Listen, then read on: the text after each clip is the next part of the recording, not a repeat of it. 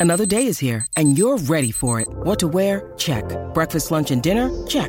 Planning for what's next and how to save for it? That's where Bank of America can help. For your financial to-dos, Bank of America has experts ready to help get you closer to your goals. Get started at one of our local financial centers or 24-7 in our mobile banking app. Find a location near you at bankofamerica.com slash talk to us. What would you like the power to do? Mobile banking requires downloading the app and is only available for select devices. Message and data rates may apply. Bank of America and a member FDIC. When you need mealtime inspiration, it's worth shopping Kroger, where you'll find over 30,000 mouthwatering choices that excite your inner foodie. And no matter what tasty choice you make, you'll enjoy our everyday low prices, plus extra ways to save, like digital coupons worth over $600 each week. You can also save up to $1 off per gallon at the pump with fuel points. More savings and more inspiring flavors make shopping Kroger worth it every time. Kroger, fresh for everyone. Fuel restrictions apply. You're listening to the Chicago Audible Podcast, changing up the way Bears fans stay up to date on their favorite team since 2015. Now get ready. Because it's time to bear down.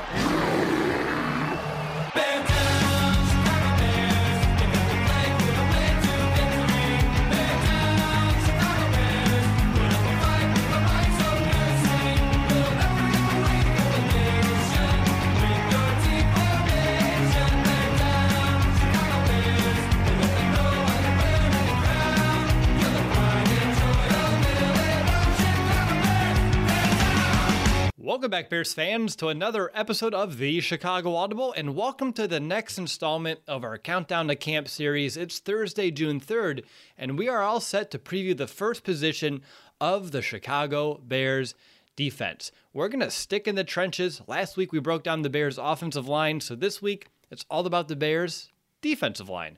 I'm Russell DeWitt, and I'm glad you're here. I'm excited to break down yet another position. Of course, here with me is my co host, Nicholas Moriano. Nick, first of all, amazing seeing you last Saturday down in Chicago. Uh, the White Sox won both of the games we attended, and we had a pretty good dinner as well, and it was just a really good time overall. I'm glad to see you here virtually again this week, but how have you been? I know your finals for grad school, which uh, a pre congratulations for getting that underneath your belt. I'm pretty sure the next time we do an episode, you'll be all done with grad school. So that's pretty awesome for me to say. And I'm sure it feels uh, better for you to hear as well as just kind of reach the finish line. But how's your week going, man? Yeah, it's going good. It's still still grinding, just finishing the last two finals I have before grad school is done with. But that is some that's something to look forward to. The next time we talk about the Bears, I'll be done with everything. I should be. I better be because there, there's no late accepting of those finals there. But been doing well. It was. It, it, seems like I don't know why it seems almost like a forever ago since we saw each other, even though it was just you know last weekend. And yeah, it was a really good time being in Chicago, seeing the White Sox win, and having some really good food afterwards. The Dearborn has. If you haven't been, definitely check it out. It has some really good food there as well. But yeah, really good time, and we're already talking about the next time we we potentially will see each other. Iowa Hawkeyes the Indiana Hoosiers week one at, at Iowa City. That that would be a fun time too. Oh, it's going to be a fun time. I'm glad though, Nick, at our dinner we had crab. I mean, that's just what we do. We have to have crab. Uh, every meal that we have, whenever we actually get to see each other uh, in person, going back to our crab cellar days a couple of training camps ago. Um, but I know with your final project, you've been doing a lot of video editing, uh, a lot of voice recording, and you mentioned to me like your throat, you're feeling it a little bit, huh?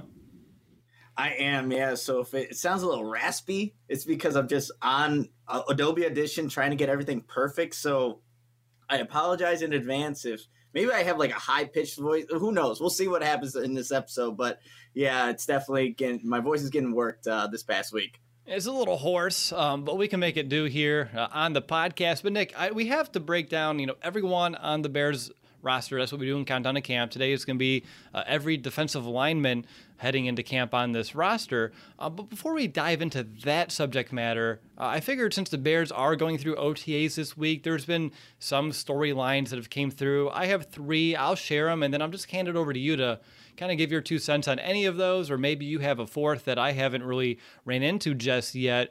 Um, but first of all, Dazz Newsome, our rookie wide receiver, uh, he did suffer a collarbone break earlier this week, but luckily uh, it was a I'd say a minor break. Uh, I forget the technical technical term. I wish Mason was on the show here with us so he can give us all the details. Um, but the good news is that Newsome should be ready to rock and roll for training camp.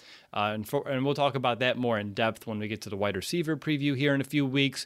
Uh, and then on just in terms of attendance, I thought it was interesting uh, what was getting reported on offense. Uh, very good attendance right now. Only Allen Robinson and Nick Foles not present during these OTAs. But on defense, it's a completely different story with only Roquan Smith being the starter there on that side of the ball, the only one present right now during OTAs. So, anything that I missed or anything you wanted to kind of chime in on to kind of start things off here today? I'll say the the offensive line being there is a huge plus. I think just for both of these quarterbacks, Andy Dalton, Justin Fields, who are going to get accustomed to new guys. So that's that was a good, um, you know, just hearing that that they're all there, especially two new guys being implemented on that offensive line, possibly. So that's good to hear. But I, I'm not too worried about the attendance, the in person attendance, because a lot of those veteran guys are also just attending virtually through the Zoom meeting. So at least they're there in a sense but yeah, I wouldn't make too much of that. The Dazz Newsome injury only means that that guys like Anthony Miller, who maybe not not on the borderline of not making this roster, but they get those reps, and they they were going to get those reps regardless. But now they're definitely going to get the boatload of those reps to for at least what I think it was eight weeks or whatever it may be for the collarbone injury for training camp. Dazz Newsome should be back, but yeah, I think those are the big takeaways. But I wouldn't be you know, too concerned about, you know, guys like Allen Robinson and most of the defense not being there yet. They're still, again, like I said, attending those those Zoom virtual meetings. I think there's one player uh, that we'll talk about that I, I, wish would get back on the field, knock off some rust, and we'll talk about him here uh, in just a little bit. And you also shared a video that you kind of caught at a good time on Instagram earlier, right? Anthony Miller coming down with a nice catch in the end zone today uh, via quarterback you think Justin Fields. Some people say otherwise who threw that ball, depending on how that video kind of cut out the QBs. Uh, we had what both Dalton and Fields throwing roughly at the same time, and I don't know. Maybe you're just really hoping it's number one out there throwing these, you know, touchdown strikes. But uh, you saw that as well, huh? Yeah, just right place, right time. I saw it on Anthony Miller's uh, Instagram story, and you know he replied to the tweet saying I was quick, quick, or however, however he posed or said it in his tweet there. But yeah, it was a really more. It doesn't matter really who threw it, even though it was Justin Fields. Anthony Miller made a great catch, and like like we were just talking about, he's going to get more of those opportunities, and he just needs to keep showing out, not just in camp, but really translate that to games. So yeah, it was, it's good to see that though. You want to see those kind of things, and I know some people are complaining, oh, he has to use both hands, like that was a high pass. It's like he probably can only catch that with his right hand extended out there like that. But really good catch, really good play, and we hope to see that in person if we're able to go. True story. And yeah, I was examining the video before we went live, and I was like, I can probably play it back a hundred times, try to figure out the ball angle and who threw what, but I have more important things to do, catching up with you before we go live. So wasn't going to dive too deep into that one personally right now. Who knows? If I have a restless night of sleep, maybe we go CSI on you and you wake up to a whole breakdown uh, on your phone. maybe, but I nah. You don't don't waste your time. Well, okay, get that fair. Good, please. Uh, we have one more day of work here this week. So before we begin, uh, I just want to share with our listeners, you know, what to expect in this episode. Uh, Nick and I, we're going to discuss each defensive lineman currently on the roster, our expectations, any question marks that we have heading into for each of them into 2021. Uh, we'll share our picks on who's going to make the final roster here for the defensive line. I don't think that's going to be a difficult decision. Uh, we'll get there when we do. And then at the end of the show, uh, we'll have some fun making some bold predictions, play some over under. Uh, and again, I have a few more superlative type of questions uh, for both of us. So, Nick, are you ready to rock and roll? Let's do it. Awesome. So let's enter tier one, who I'm dubbing the big three. And I want to kick off this week's show by taking a look at the heart and soul of the unit and I'm sure you know who I'm referencing. That's right, we're going to start off by discussing uh, Akiem Hicks. He's entering his 10th season now in the NFL, his sixth in Chicago. He will be turning 32 this season. He's coming off a year where he had 49 tackles, seven for a loss, three and a half sacks, and 21 QB hits, which, by the way, those 21 QB hits were the team high for the Bears last year. Akiem Hicks, he appeared in 15 games during the regular season, which was tremendous given, you know, the fact that he missed 11 games the year prior with that elbow injury. And even though he didn't rack up all the sacks, uh, he was still one of the better Bears at getting after the passer as he was second on the team with 53 pressures, only six behind Khalil Mack. And they were the only two Bears that had more than 33 pressures last year, just to kind of put it into some perspective. Now, we've had the privilege of watching Hicks play for quite some time, and I, feel like we all know what he brings to the table right now. Every year, I love to kind of, you know, applaud him for being what I call a two way defender, not just a force at getting after quarterbacks, but one of the better run defenders in the game at his position. His 25 run stops last year were also 12th in the league of all interior defensive linemen. But Nick, I want to go over to you. He's now another year older.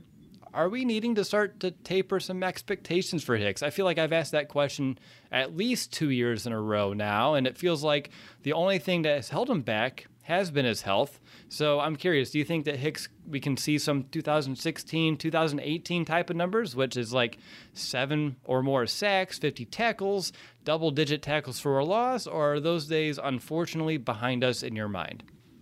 I don't think so, Will. I think, you know, last year obviously went through that hamstring injury against the Minnesota game that kind of slowed him down for the rest of the season there. But I think Akiem Hicks is still capable of being that player that we saw 2017, 2018, really consistent throughout the season that he can be a productive player like that two-way player you were saying. So he's had some injuries though recently, but I would say overall in his Bears career – he's been relatively healthy and been on the field and been a productive one. And when you get guys coming back, like an Eddie Goldman, who we will talk about, that's going to help out in Eddie. That's going to help out in Akiem Hicks, no doubt. And with this new scheme that Sean Desai is going to implement, I think you're going to see just more opportunities for him to get those those plays where he's in an advantageous situation, whether it's going up and looping on, on stunts with maybe a Khalil Mack, where we saw success happen when you know, Vic Fangio is calling those defensive plays. I think you're going to see a little bit more of that this season with Sean Desai. So I'm looking at Akiem Hicks to have really, I don't know if it's a bounce back year, but just a more productive year overall from start to finish. There's so many times last year when you rewatch some of Hicks's play where he was just so close to, you know, taking down that quarterback. Again, he was very high in terms of just generating pressures. And I felt like he, as well as just the majority of this Bears defensive line, heck, this entire Bears defense, they were just so close from actually making that play. And I think, you know, having Eddie Goldman back, which we'll really talk about his impacts, going to help, uh, as well as having a little bit more creativity up front. Do you think that creativity, and again, I think this is a blanket question, and so I'll just say it now while it's in my mind before I forget, that Sean Desai and being a little bit more aggressive with maybe some of these stunts up front should open up everyone that we talk about here today to have maybe more explosive plays that we saw a year prior? I think so because uh, to me, when you watch the defensive line, it almost seemed like it was so sim- simplistic, I guess, with what the defensive line was asked to do. Just kind of go straight forward, get to the quarterback as best you can with what you with the tools that you have, whether it's a swim move or you know spin move, whatever it may be and there just weren't as much stunts, but we would point them out whenever they did it because there was some success. But you just didn't see it as often. You, look, you can't do it every single time. You're going to get exposed that way.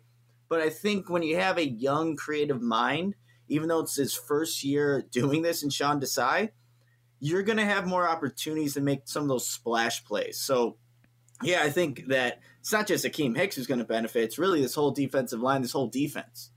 Now we can talk about how strong Akiem is. Like he can win with the bull rush. He's nimble. He can win with a quick swim move. We've seen it all when it comes to Akiem Hicks. Now he can set up and bait opposing offensive guards, linemen in front of him uh, to kind of, you know, bend them at his own mercy sometimes. So I don't feel like we need to go into the micro dynamics of Akiem Hicks's play what is something that you're looking forward to again out of Keem Hicks? Like, what does he bring to the table that you find to be the most impactful? Is it those mechanics? Is it the heart and soul? That's what I think it is. I think it's that passion that he plays with when he's on the field. I think he kind of elevates everyone around him just due to that high energy. I mean, every time that man's mic'd up, I want to make sure I watch that video.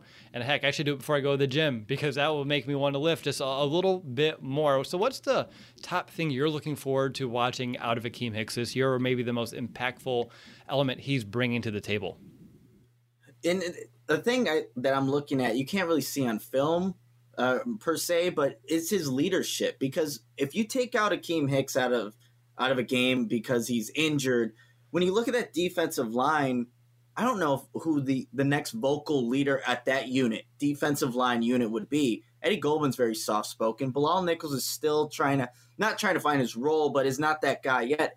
It's really Akiem Hicks that makes an entire unit, I think, gel and play as good as it can be. So just wanting to see him continue what he's doing in terms of providing that leadership, but leading by example. Because if Akiem Hicks is saying something, he's usually going to back it up with his play. If he's going to growl at opposing offensive linemen, he's just that's who he is, and you love to see that.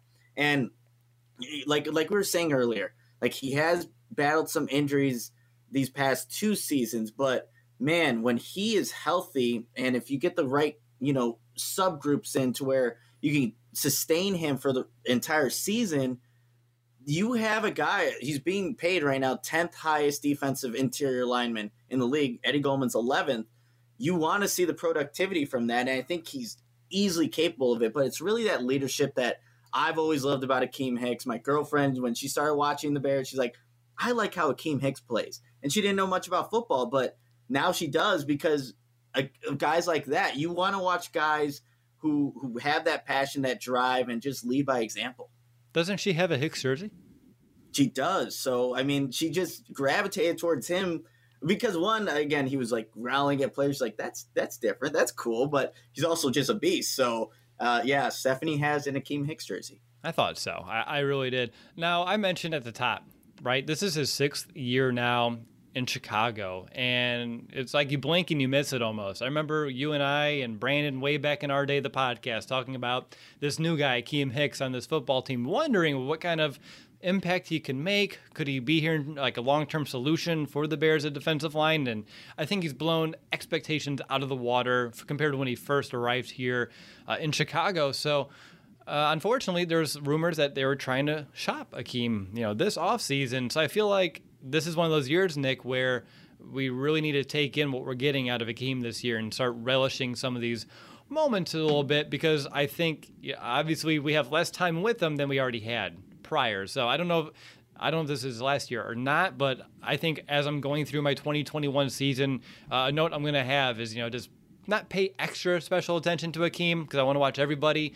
Um, but when he does make a big play, uh, just really cherish that a little bit more than maybe we have in the past.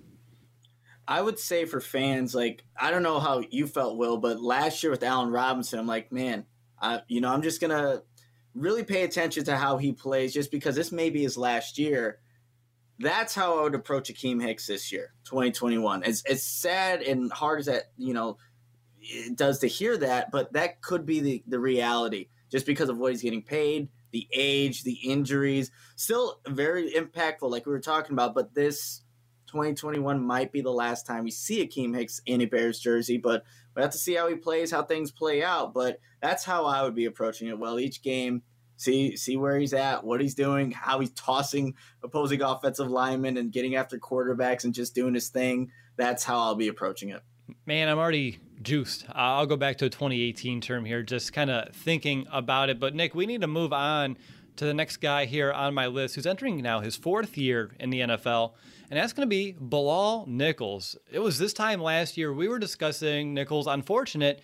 He, had a sophomore slump back in 2019, and he only had, I think, a single tackle for a loss that year. He didn't have a sack, and I know he was dealing with injuries, but we knew that in year three, we needed some more. We were both saying he needed to break out, and break out he did. Bilal Nichols found himself with career highs in tackles, 40, sacks, 6, tackles for a loss with seven, and QB hits with 13. Now, just saying that and remembering what we kind of got out of Bilal Nichols last year, who, by the way, they asked him to do a little bit more than years past because of the loss of Eddie Goldman.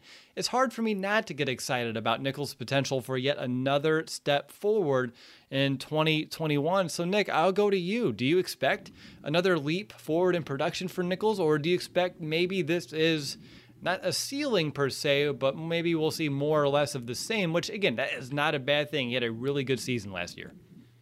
I think for Bilal Nichols, you're going to see him in his most natural state playing that three technique because last year without Eddie Goldman, they asked him to play nose tackle, and like you were alluding to earlier, Will, where he was playing different positions. But hey, Bilal Nichols is kind of learning that on the fly. Like when you hear Eddie Goldman's opting out, Well, I wonder what Bilal Nichols is thinking right then and there. Like, well, now I know I'm gonna have to play a little bit of this position to just help out this entire team. But when you look at Bilal Nichols, he just has a lot of I, such a young part in his career.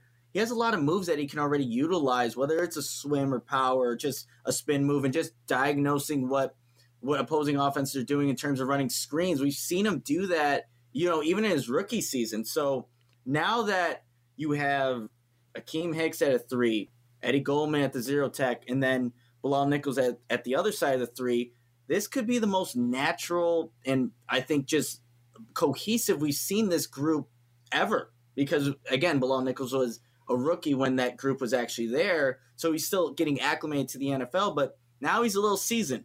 Now you have everybody else there. I'm expecting Bilal Nichols. Yes, he had 40 total tackles, five sacks, eight tackles for loss last season, and that nice interception on Matthew Stafford. But this season, I expect those numbers, maybe not the interception, but I think everything can go up because he's now going to be in his natural three tech more times than not. And I think, again, another season, Bilal Nichols has all the tools in the toolbox to really do some damage this season. Now you said five sacks. I've said six, so we're probably looking at. I, I you looked at Pro Football Reference. I'm assuming. That's that's where I, I was taking PFF. I took the generous number here, so we'll say five and a half. We can split the difference here. That'll work for me. Uh, so you mentioned Nichols was a little bit more seasoned, and that was uh, really a blessing to see for us. Uh, you know, coming into that third year, even though he was coming off injuries, you can tell he was still staying mentally engaged, and he was ready to take that step forward. What was like maybe a positive that you saw out of him specifically last season that you would love to see him build off of? You know what? Something that he actually learned playing that zero technique, where he had to take on double teams more times than he was ever used to, and where you have to really drive down your leg just to absorb the contact and then just hold your gap integrity. And yes, he may not be doing that as much now as a three technique, but it's still a good skill to know when you have to be, you know, just again, hold your gap so then the linebackers can come and help out rally to make the tackle. So that's something that I really like. Yes, all the quarterback, the ways he can get to the quarterback is great. But doing the simple thing, or not, I wouldn't say simple, the things that are maybe not as recognized, that will go a long way to not allow running backs to just burst up the line, break that first interior level of the defense, and gain those gain those you know yards there. So that's something that I want to see from Bilal Nichols in this season. Maybe might not be asked to do as much. All right. So I think that's all I have right now for Bilal Nichols because we keep referencing a player. And I feel like we just need to start talking about him a little bit more in depth. So to round out our first tier, let's get reacquainted, reacquainted with our nose tackle. And let's just say, welcome back to Eddie Goldman.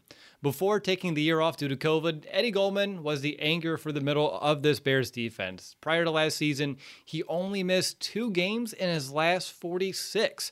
But now that the Bears got their A gap defender back, the defense should be in a better position than it was a year ago, not just for this defensive line, but also the linebackers behind them.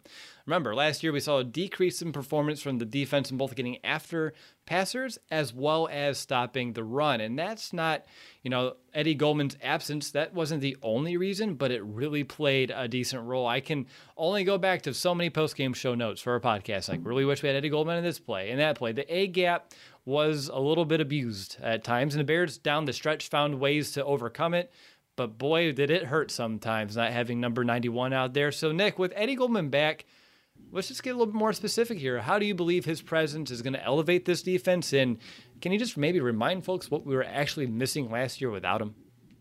Yeah, you were missing a big bodied interior defensive lineman that didn't allow for running backs to burst up the middle of the defense, where Roquan Smith, Danny Trevathan being blocked.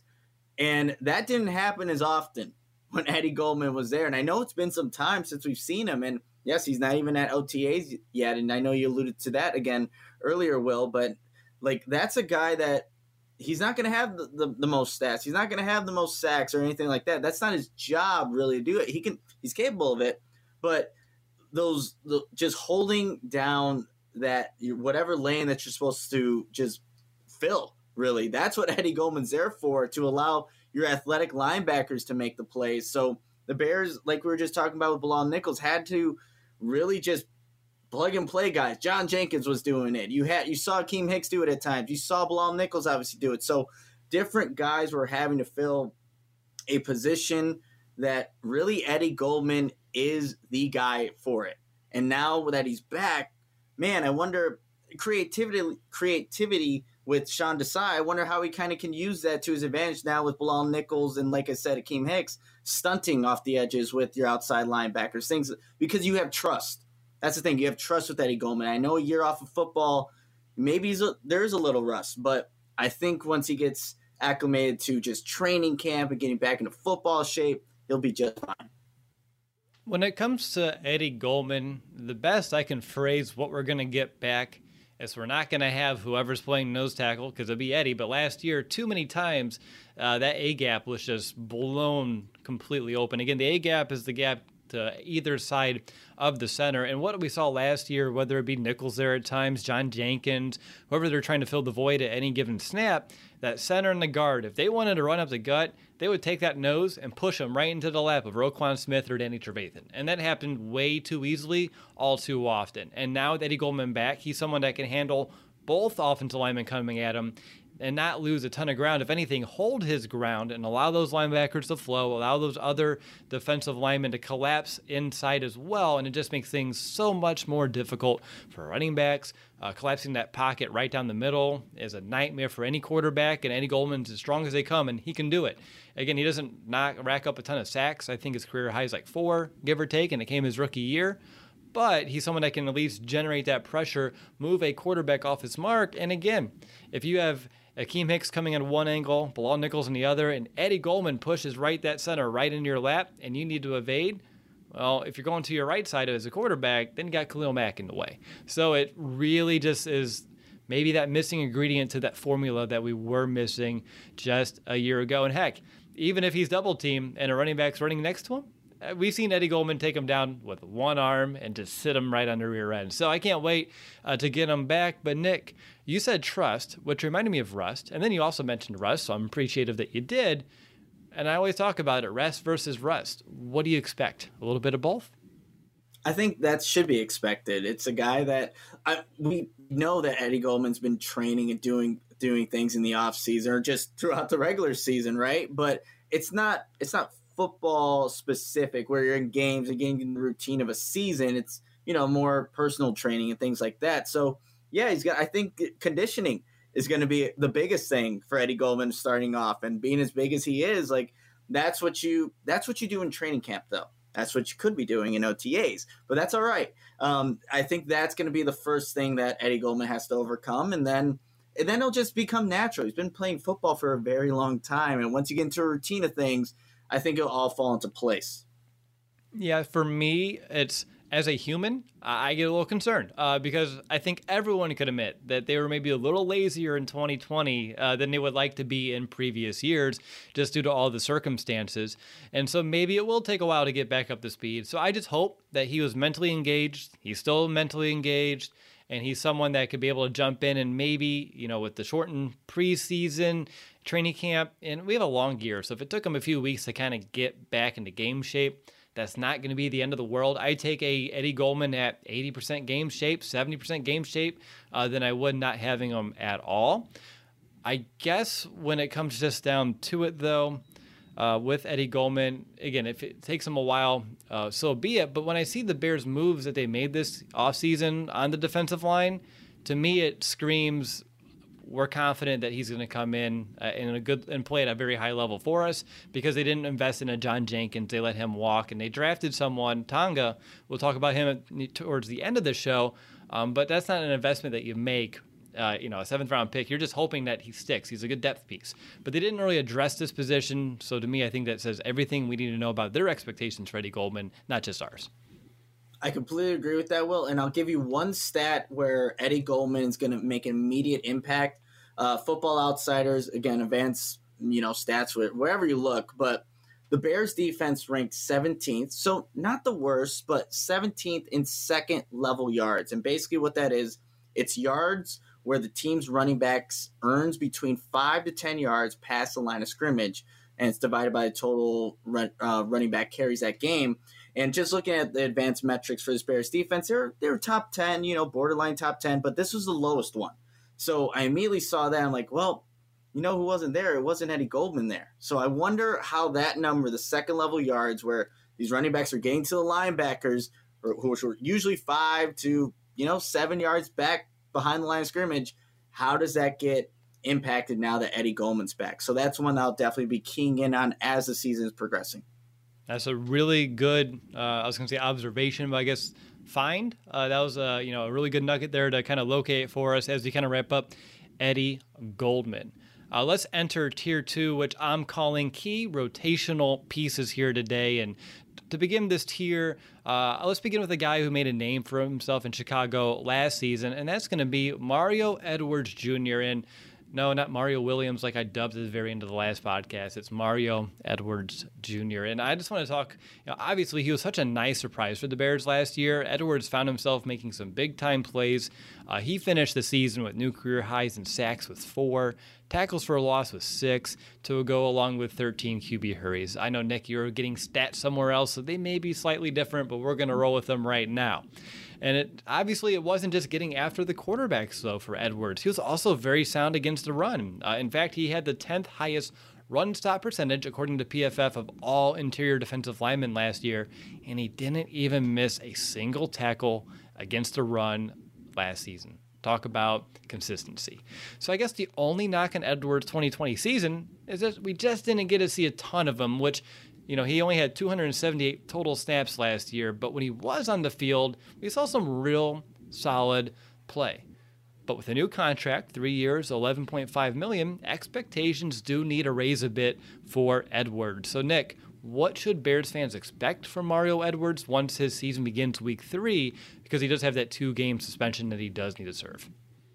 I think you should expect to see what you saw last year out of Mario Edwards, but just more in quantity because now you don't have to fight for reps with a, Brent Urban and and a Roy Robertson Harris, and he did get injured, but I think that's what you can expect from Mario because he he has a lot of ways to get to the quarterback, but like you also said, stout against the run too, and pretty versatile as well. Can play a three technique, five technique. So there, I think with Sean Desai and just how the Bears are looking at him specifically, that's such a nice rotational piece to have. Mm-hmm. Where okay, Bilal needs a breather, Akiem Hicks needs a breather. Mario Edwards go right in there, and you're not gonna you're not gonna lose anything on that defensive play or that defensive series because I go back to again that word trust. You can trust a guy like that once he gets onto the field week three and plays out that three year, 11 million, 11.5 million contract. So I really, I, I think, again, the Bears have a, a, knack for just finding some of these guys that can contribute on the defensive line again, maybe that's a tribute to Jay Rodgers, who the defensive line coach that's no longer here coaching these guys up. But I still think what we saw last year out of Mario Edwards is you should expect to see that more in, in 2021 because I think he does have a lot of the just a skill set really to do those things, but just on a more frequent basis. So my next question, you're kind of already hitting on it, so I feel like I just want to kind of discuss it now. So you do expect him to keep that same level of play despite what we're going to assume is a larger role, a little bit bigger piece of the overall pie? Because I do too. Uh, it's just I think we should know that sometimes that doesn't always you know equate. Some the extra snaps could lead to uh, diminishing performance. Again, sometimes that happens. Sometimes it happens, but you have more opportunities. So uh, you know, maybe it's a little bit of both, but uh, and maybe you're not going to face like I, th- I don't know how many sacks he had against the Houston Texans. That that game, the Bears had I think seven sacks, right? Everyone, so had, really, everyone got one that game. Yeah, so I don't know if you're going to have a lot of games like that, especially with the tough schedule, but just more opportunities to show kind of what he has and being a guy that, not that he's bounced around, but with the Saints and now obviously with Chicago, he has a chance to really earn that money and show that he's a capable guy and just maybe somebody that the Bears obviously they have him in plans for the future with the contract, but who knows? Maybe there's a second contract in in in his future if he's able to play to that level consistently. I think it's just consistently. It's like you don't have to get a sack or a tackle for loss or QB pressure on every single defensive series, but if you can do that consistently throughout a season, that adds up. Oh, he better get a pressure and a sack every single day. what a season that would be. It would be one uh, that would put him in the record books without a doubt.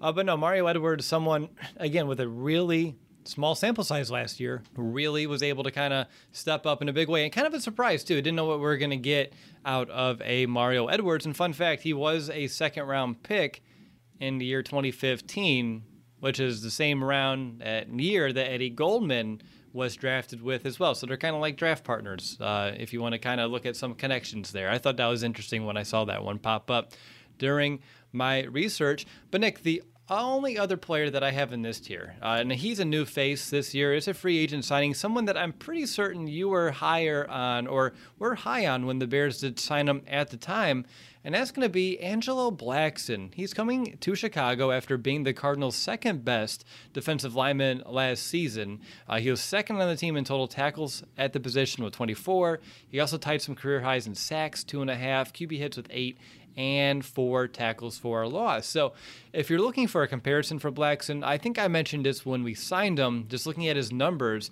Just think about Brent Urban. Uh, Blackson actually had a better year by a small margin when you look at the numbers, um, but he did play in about 100 more snaps than Urban did uh, a year ago. So, Nick, I know you were high on the Blackson signing at the time, so I figured it'd be worthy uh, to kind of hand over to you to kick things off. What do you like about Blackson's game?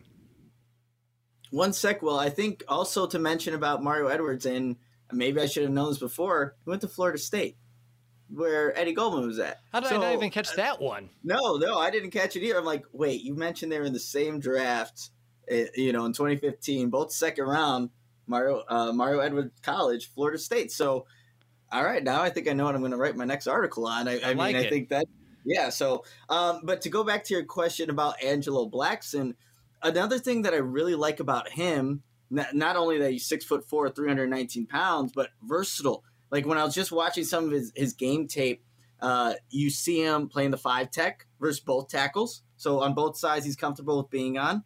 You can play a three tech versus the right guard. I saw some against the left guard. So regardless of who needs a breather, you can put an Angelo Blackson in there, and you like you just mentioned earlier with with Mario Edwards He's going to be missing the first two games. I know I brought this up so many times, but you want a guy that can fit into the rotation.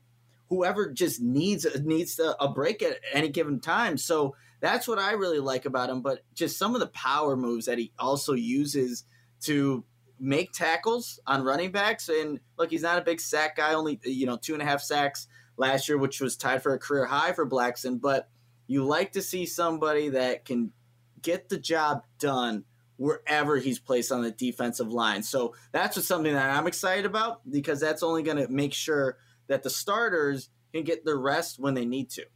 Well, what I like about the signing, uh, again, we talk about this with a lot of players that the Bears sign on defense. We don't really say this for the offensive players. Maybe that tune will change. But having a stronger supporting cast is only going to help Angelo Blackson play at a higher level. They're going to be focusing on, you know, whoever else is lining up next to him, the outside linebacker, Roquan, uh, Khalil Mack. Again, maybe he's out there with Akiem Hicks and Eddie Goldman. Maybe it's Bilal Nichols he's spelling for a few minutes. It's there's going to be other people that offenses are going to rather focus on than Angelo, and I think that will only bode well for him down the road because in Arizona, again, he's the second best defensive lineman, so he was warranting some attention up front. And what I also love about this, again, second best product, most productive lineman for the Cardinals last year, and he's what the second guy off our bench. He's fifth in the rotation up front, so he can kind of you know hang in the shadows a bit. He can come in fresh, you know, mid drive on offense is already worn down. That he's going to have a little bit of a leg up over there as well. And really, when you just think about this whole tier, Mario Edwards Jr. and Angelo Blackson just think about, you know, as the game wears on and you have these guys that you can keep rotating in, not just putting on fresh legs, but, you know, giving Akiem or giving Bilal Nichols a breather so they can come back in fresh too, you know, the next series or later on in the drive. I think later in games, the Bears defense, you won't see those huge second halves where it's like, oh, they forgot how to stop the run because that was an issue last year.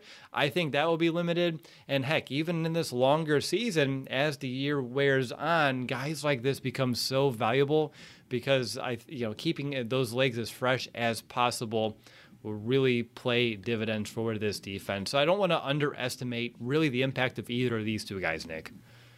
No, absolutely. Will you mentioned those guys rotation, and I'm just thinking, is this is this the best defensive line rotation we've seen in the past five years uh, in terms of just the guys that they have and what they potentially can do? I know Akiem Hicks a little older, and you know Eddie Goldman's coming off a season where he opted out, but from the first two tiers, the guys that are going to be playing most of the game, is this is this the best defensive line? Would you say? That was my next question actually for you. I didn't go that far. Uh, I was actually wondering just about last year. Like John Jenkins is gone, but we have Eddie Goldman, so that's that's a plus. Like we're one step up. We lost Brent Urban, who had a really strong year, and he, it was fun to watch him develop here in Chicago the couple years prior. But I feel like Angelo Blackson's going to give you just a, a little bit more. I know Brent was a little better at stopping the run last year than Angelo was, but I also feel like Brent Urban, kind of like what you see with a Kevin Pierre Louis, a Christian Jones, who's left. I think they're not products of the system. They just really benefit from being around other stud defensive linemen. So, or just defensive players in general. So I'm going to go out on a limb and say potentially. I, I think that's a good way of, of uh, you know do, saying it. But yeah, I think I'll, I'll you know I'll say that it is their best defensive line rotation in terms of what they're capable of in for this 2021 season, especially with Sean Desai there. Let's see how that changes things. All right, I like that one a lot. Anything else on this tier, either you know Blackson or Edwards, before we move on? No, I think it, again it just rounds out, like we were just saying, a very good first two tiers for his defensive line. And you know, if this group can't get it done and is not more creative with Sean Desai, then that that would be a huge disappointment because I think last year I, I may have said that you know the defensive line was the strongest unit. Uh, m- maybe I said that, but like just with the guys they had then, like this is you know an, another strong unit, like I just said. So it would be really disappointing if they don't get it done. It would be. Uh, I can't dis- dispute that one bit. We can jump into tier three, which I'm calling the rest. I, I think that one's going to be a staple throughout Countdown to Camp. So, uh, Nick, I'll list through them and then I'll ask for your input on this grouping. So we have LaCale, London, uh, second year in the league and in Chicago. He was an undrafted free agent last season out of Western Illinois. Then we have three, four, three, yeah, three undrafted free agents in a row next to my list. I got Daniel Archibong, undrafted free agent out of Temple. He's a six foot six, 300 pound three tech. Uh, a fun fact I was able to find about him uh, he's a criminal justice major and he wants to work in the FBI. So if he does well in Chicago eventually, he can always reach out to Charles Tillman and maybe that connection will help his dreams come true. And then we got Sam uh, Kamara. Uh, I don't think there's a relation, but I didn't look that deep into it. But uh, undrafted free agent from Stony Brook, he played in 41 games over five seasons, compiling 110 tackles, 15 sacks, and 24 tackles for a loss. Thomas Schaefer, undrafted free agent out of Stanford. Uh, fun fact for him: first Austrian uh, to play in the FBS. Uh, he stands six foot seven, 301 pounds. And then we have our draft pick, Khyiris Tonga, 250th overall pick out of BYU, nose tackle who had over 130 tackles, 15 for a loss, seven and a half sacks, and 12 PBUs during his time there at BYU. So Nick, real I'm going to call interesting group here. Only one player, London, has NFL experience, and I'm pretty certain he spent all of last season uh, on the practice squad. So the Bears have a lot of youth here, and not a lot for you and I to really draw off of. But are there any names that you like the most, or anyone that you would be paying attention to at training camp? Uh, for me personally, it's really hard not to lean towards the actual draft pick in Tonga. Uh, you know what? Just going to Sam Kamara. There is no relation to Alvin Kamara. Just look that up. Cool. So, just awesome. speaking of names, yep. Um, but Thomas Schaefer, like when you're looking at these guys that are, you know, on the outside looking in, you look at stories, I think, and you'd be like, man, that would be great if this this player made it and was able to make something out of himself. Like you said, first Austrian player to play in the FCS. Um, again, born in Austria, but he moved to the United States and lived on campus at Lake Forest Academy at, at college prep school, and he said I could see the bubble Walter Payton Center from his dorm. So he saw that, and now look, he he gets an opportunity with the Chicago Bears, and I thought this was funny too. Um, he had, and this is a quote. He said, "I had a general idea what football was from movies." Schaefer said, referring particularly to The Longest Yard and remember the Titans. So that's how he got with football. Like, man, you just can do everything that you see the longest yard, kicking people and, you know, doing all this stuff. But um, so I look at stories like that and seeing that he, he's already has a, like a small connection to the Bears. And you're just hoping that a six foot seven, 301 pound kid can go out there and just maybe make a name for himself, whether it's on the practice squad or just stay relevant in the NFL. And being the first Austrian, you know, to do that or to make it in the FCS, you just want to root for a guy like that and see what he can potentially do. Yeah, no, that's really neat stuff there, Nick. I'm glad you're able to kind of you know uncover some of those, share with us, and uh, that was really cool. I don't have anything else to say on this group. I'm not trying to make light of it, but I thought we did a good job talking about five of I'm going to say six players uh, that make the team, and uh, fun fact that leads us into the who or who's going to make the team here. And yeah, I just said it. I have six. How about you? I also have six. Oh boy, I feel like just like last week though, we're gonna have the same six. Yeah, and wait, actually, I'll read off my six. Maybe it might be different for the sixth person here, and obviously it's going to be Akiem Hicks, Bilal Nichols, Eddie Goldman, Mario Edwards, Angelo Blackson, and is it Tonga? Do you have Tonga making That's as I have, but the only problem Okay. I had with it is for those first two weeks, you're kind of missing someone else at the who can play at the five or the three tech because Tonga's like a pure nose tackle. So that was kind of where I was getting torn because he can maybe start the year in the practice squad as they have someone else who can play a couple of different positions for this defensive line. And then once Mario Edwards is off of suspension and they feel like they need that next nose tackle, then you can elevate Tonga. That yeah, I mean that's a good point. Will I wonder does and I was trying to look this up before the show because he signed um or well Tonga the Bears signed Tonga. I don't know how that that doesn't have anything to affect with the practice squad eligibility or anything like that. I don't think so. So he should be good in that regard. But yeah, I just think you know, obviously they with their very last pick in this 2021 NFL draft, they they saw something in Tonga here that you know led them to think that maybe there's there's something that we could bring out of him or just with coaching he could be something. And there's no guarantee with any of these these late round picks but yeah i have him making it. And i just maybe don't know enough about the other guys to where like oh we got to put uh, whoever it is above above tonga he's a draft pick. There's a little i think there's just a little bit more incentive to try to keep those guys on your roster any way that you can You don't want them to get poached. I mean, that's a, something you invested in, and that would be unfortunate uh, if it happened. But also, we had two seventh round offensive linemen uh, that were pretty much on a practice squad for the majority of last season, and uh, that was pretty safe. So we'll see how it all plays out. Uh, I think that if Edwards was starting week one, I think there's a chance they roll with five and then see how that kind of plays first. But just due to the fact that he's suspended, uh, you got to bring that extra guy up because you're not going to roll into you know week one with only four active defensive linemen. Yeah, and it also plays into there's a bit of a, a pattern here with the Bears. 2021, we both have have six on the active roster. 2020 was five. 2019 was six. 2018 was five. 2017 is six. It's just their year to have six. there we go. It just alternates. Sean decided though he's going to change it up. And he's like, nah, we'll do five. Then he's just gonna ruin everything. We had a pattern here and just had to go in there and do his own thing, but which is probably good. Wouldn't be a, a terrible thing. We'll see how it all kind of plays out here, Nick. Let's play some over under. I got a handful of those for us here today. So the very first over under, uh, I'm going to give you 30 tackles for Eddie Goldman this season. He had 24 in his last full season, 2019, but he had 35 in 2018. So I'm sitting at 30. You going to take the over or under? I'll take the over on that. I think Eddie Goldman, yes, he's gonna, you know, have some adjusting to do, but I'll go with 32 tackles.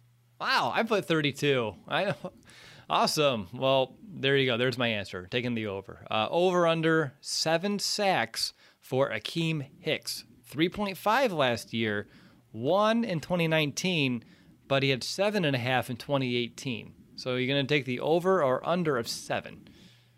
I'm gonna go over, and I won't give the number because it has to deal with something else we're gonna talk about later in the show. That's right. You like to make the real predictions lead into your bold predictions. I know uh, now it feels like we're in pure season form at its finest. I'm taking the under. Uh, I put it at six and a half, so he'd just missed it. Still not a bad year for him. It would be his best mark again in uh, about three seasons. Uh, the next one I have here over under five and a half sacks for Mario Edwards Jr. He had four last season. I'm going over. Like I said, more opportunities will lead to more production. I'll give Mario Edwards six sacks in the season. Very cool. It's no different than me. I took the over in six as well. It's an easy one. I'll give it six and a half. Uh, I'll be a little bit extra generous and optimistic here. Why not? Uh, over under for a new guy. Six tackles for a loss for Angelo Blackson. Four last year, which was his career high. Ooh. I'm gonna go under. I'll say I'll say he gets five tackles for loss. Okay, I, I did five and a half. So I'm glad okay, you're just not really trying to steal everything for me. I should go first here uh, one of these times, and we'll see what happens. Uh, last over under though, uh, so I guess it'll be a perfect time for me to go first. Over under 140 total pressures for the entire defensive line. We had 132 a year ago. I'm taking the over at 143. I'll go under. Uh, I think a lot of the outside linebackers are going to get a lot of those pressures. So um, I don't have a number for you though, but I just go under. Actually, I have an over and under for you.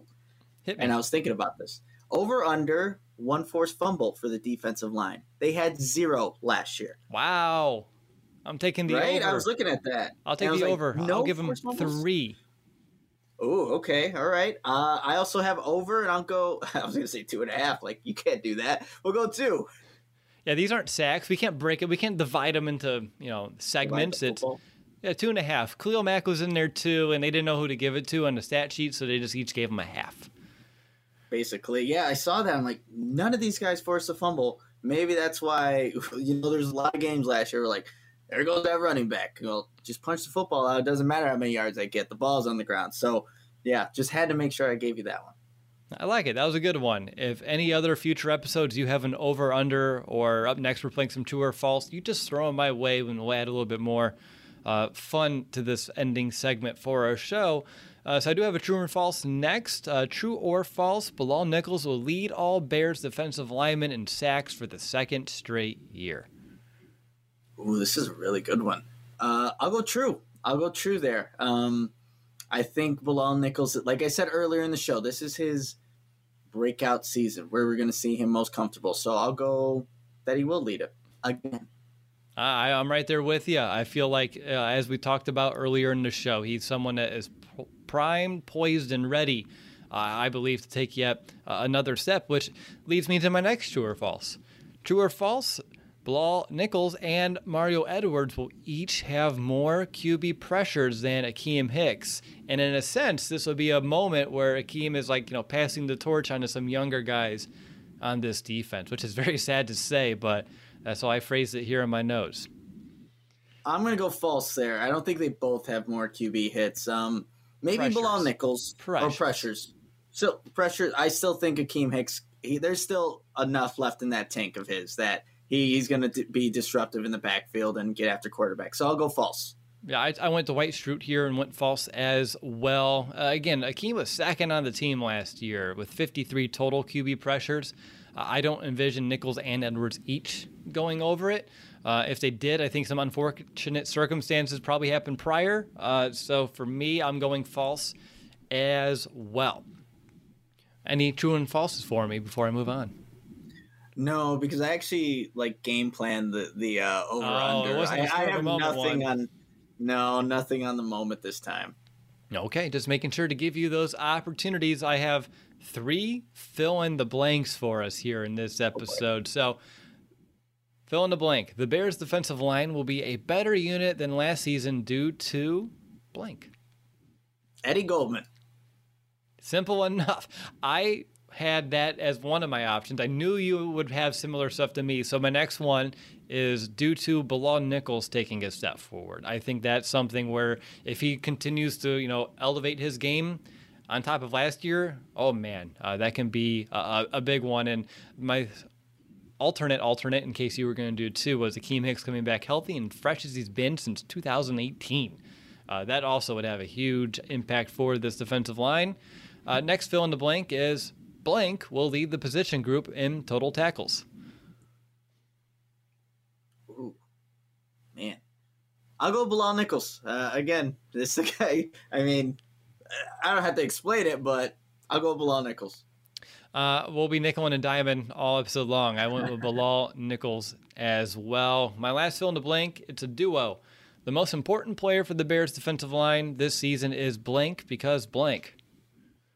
Is Akiem Hicks because he's still a dominant defensive tackle in the league. So if he plays well, this whole defensive line plays well. I'm going to go with Edwards Jr. because that solid depth piece is priceless. You can't, like I said earlier, you can't underestimate the value of having a guy like that on your football team. Maybe not the most important, but it's still damn vital. All right, let's give out some bold predictions because apparently you're sitting on a doozy. Uh, so, what's going to be your bold prediction for the defensive line? Yeah, so this is a I don't know if it's a complex one, but we always talk about with Akiem Hicks that he gets a lot of his production early on in the season. You look at 2020, he had three and a half sacks. He had that in the first three games. You didn't see a sack from weeks 14 through through uh, 17. No sacks there. Very similar in 2017. He had eight and a half sacks. Seven of those sacks happened in the first eight games. So bold prediction for 2021 is that he'll have eight sacks, four in the first eight games, four in the last eight games. And we'll also throw in an extra wrinkle here. He'll have 20 quarterback hits. It was very similar with his quarterback hits as well. 10 in the first eight games, 10 in the last eight games. And I think if you see a productive Akiem Hicks throughout the season, man, we we that's what we've been wanting to see. Not just Akiem Hicks early on, and then maybe an injury or gets gassed, but a productive Akiem Hicks throughout the entire season. I think that's better for the Bears defense and better for that defensive line. So eight sacks, 20 quarterback hits, but it's straight down the middle in terms of when they happen. Okay, so uh, I don't want to be that guy, but I'm going to have to do it here. What are you doing with that extra game? Crap. Well, yeah. Oh man, that's right. There's Doesn't that throw game. you for a loop? Because I always feel like 16. It feels so natural. It, we'll, now, we'll get there eventually, man. Don't worry. I know change is hard. It, it is hard now. I can't do it evenly like I did and know. planned because it was regular games. Uh, we'll just go one more sack in the first eight. Uh, I guess first nine games. We'll have five five sacks there, and then eleven quarterback hits in the first nine games. Man, completely forgot that was a thing. But that's it's still going to be really close to, to even. All right, that'll work out here. Uh, for me, my bold prediction, I listed four. Um, I don't know which one I would go with. Maybe I'll just rattle all four. Okay, I'll do it. Uh, I have. I just had some fun with this thought exercise at lunch today. Uh, two defensive linemen will finish the year with seven plus sacks. Uh, Edwards Jr. and Nichols. Uh, Akiem Hicks gets double-digit sacks for the first time ever. He's never done that before. Eddie Goldman sets a new career high with five sacks, and two interceptions for the big guys this year. Who who gets the interceptions? You got to Mario Edwards and Angelo Blackson, the, both the depth pieces for some reason. Okay, I like that. Um, I'm trying to see real quick, and I should know this, but Akiem Hicks, he's made a Pro Bowl here, right? Am, am I am I off on that? Yeah, I'm trying to. Okay, maybe another bold prediction. We have two guys that make the Pro Bowl because the Bears will be if they're relevant. That's obviously a popularity contest, but Bilal Nichols could definitely be that guy that can Yeah. make it. And then I still like Akiem Hicks and what he can do. Will I really, really do?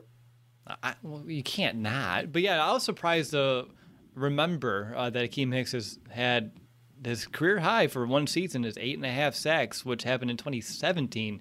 Never been a double digit sack kind of guy. And again, he's getting a little older. That'd be a great way if this is his last year in Chicago to go out with a bang. I would love to see that happen. I'm sure Bears fans would love to see that happen. We all would. That means some real good football uh, is happening for this Bears defense, uh, without a doubt. But Nick, uh, you kind of posed the question about midway through our show. Is this the deepest that this Bears defensive line has been uh, in, gosh, who knows how long? Because I'm curious, where's your confidence meter? Yeah, just looking at who they have the depth and just maybe health wise looking at these guys, I am very confident in this group and I think I'm going to put this at a an 8.5 in terms of my confidence in this overall group. And that's that's obviously the first two tiers when we're really looking at it and not just the collective group that they all have here, but those first two tiers they they are a good group. They're versatile too, which is awesome to see when, when you have guys that need breathers like we were talking about earlier in the show. So 8.5, I don't know if that's lowballing it. I know I've been a little bit more maybe reserved with with some of these grades because I don't know, maybe I was just overconfident in the positions, you know, years prior. But 8.5, I, I, I really like this group, and it arguably could be the, the best overall group on the team. From top to bottom in terms of quality of player. Yeah, absolutely. It's hard to again disagree with that, and we have plenty of positions to break down to maybe change our mind. Uh, I think last year this was one of our final of defense, so it was like, all right, you know, ending with the stronghold, and that really hasn't changed for me either. I'm sitting at personally about an 8.9.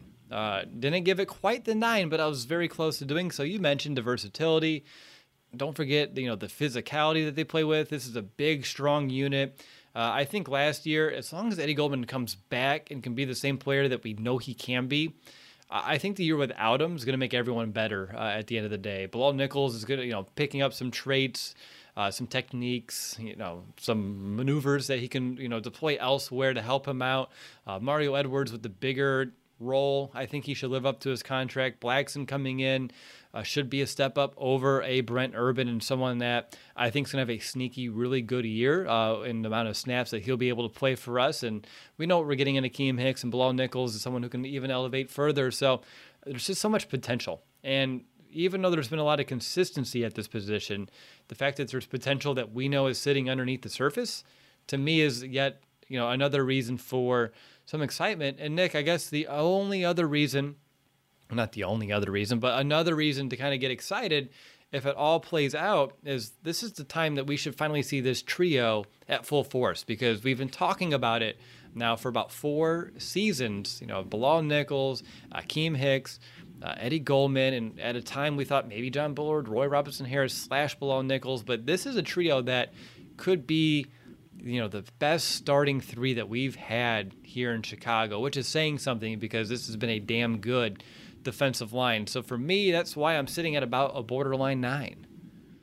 And it, it makes sense, Will. And like I said, I didn't know if my, my grade was high enough, but what a guy that we haven't mentioned all show, and I think will play a big part in all this, is Chris Rumph, the new Bears defensive line coach. So if he can he does if he can get a fraction out of what Jay Rodgers is able to do, you still have a really good group. But let's see what he can do, how he coaches these guys up. Obviously, you have good mix of veterans and also some young guys that you can kind of mix in here. But it, I would say it's it's it is a veteran heavy group though. When you look at the the main contributors, so what can a guy like Chris Rumph coming into his first first year with the team do with this experienced Bears defensive line? I think you know you can be and not so good of a coach and still get some really good production out of out of this quality group of guys. That's a really excellent question to kind of just end the show with and just kind of let everyone think about it uh, as they wait for our next positional previews. I want to thank everyone here. I'm going to call that an episode. Thanks to everyone who's joining us here for the live recording partaking here in the chat. Great reason to subscribe to our YouTube channel. I think we're at about 6,300, give or take, subscribers. And of course, to everyone listening to the podcast, Nick and I really appreciate each and every one of you, too. Up next, we will bounce back to the Bears offense to preview the tight ends. What kind of jump should we expect from Cole Kmet? Jimmy Graham, hey, look, he's still on the roster. Can he still be uh, a pretty huge threat in the red zone again? Uh, and what type of role slash playing time should we anticipate from like a JP Holtz and perhaps one of my favorite training camp heroes in Jesper Horsted? Uh, we'll discuss those and much more next time. But until then, bear down, Chicago. Bear down.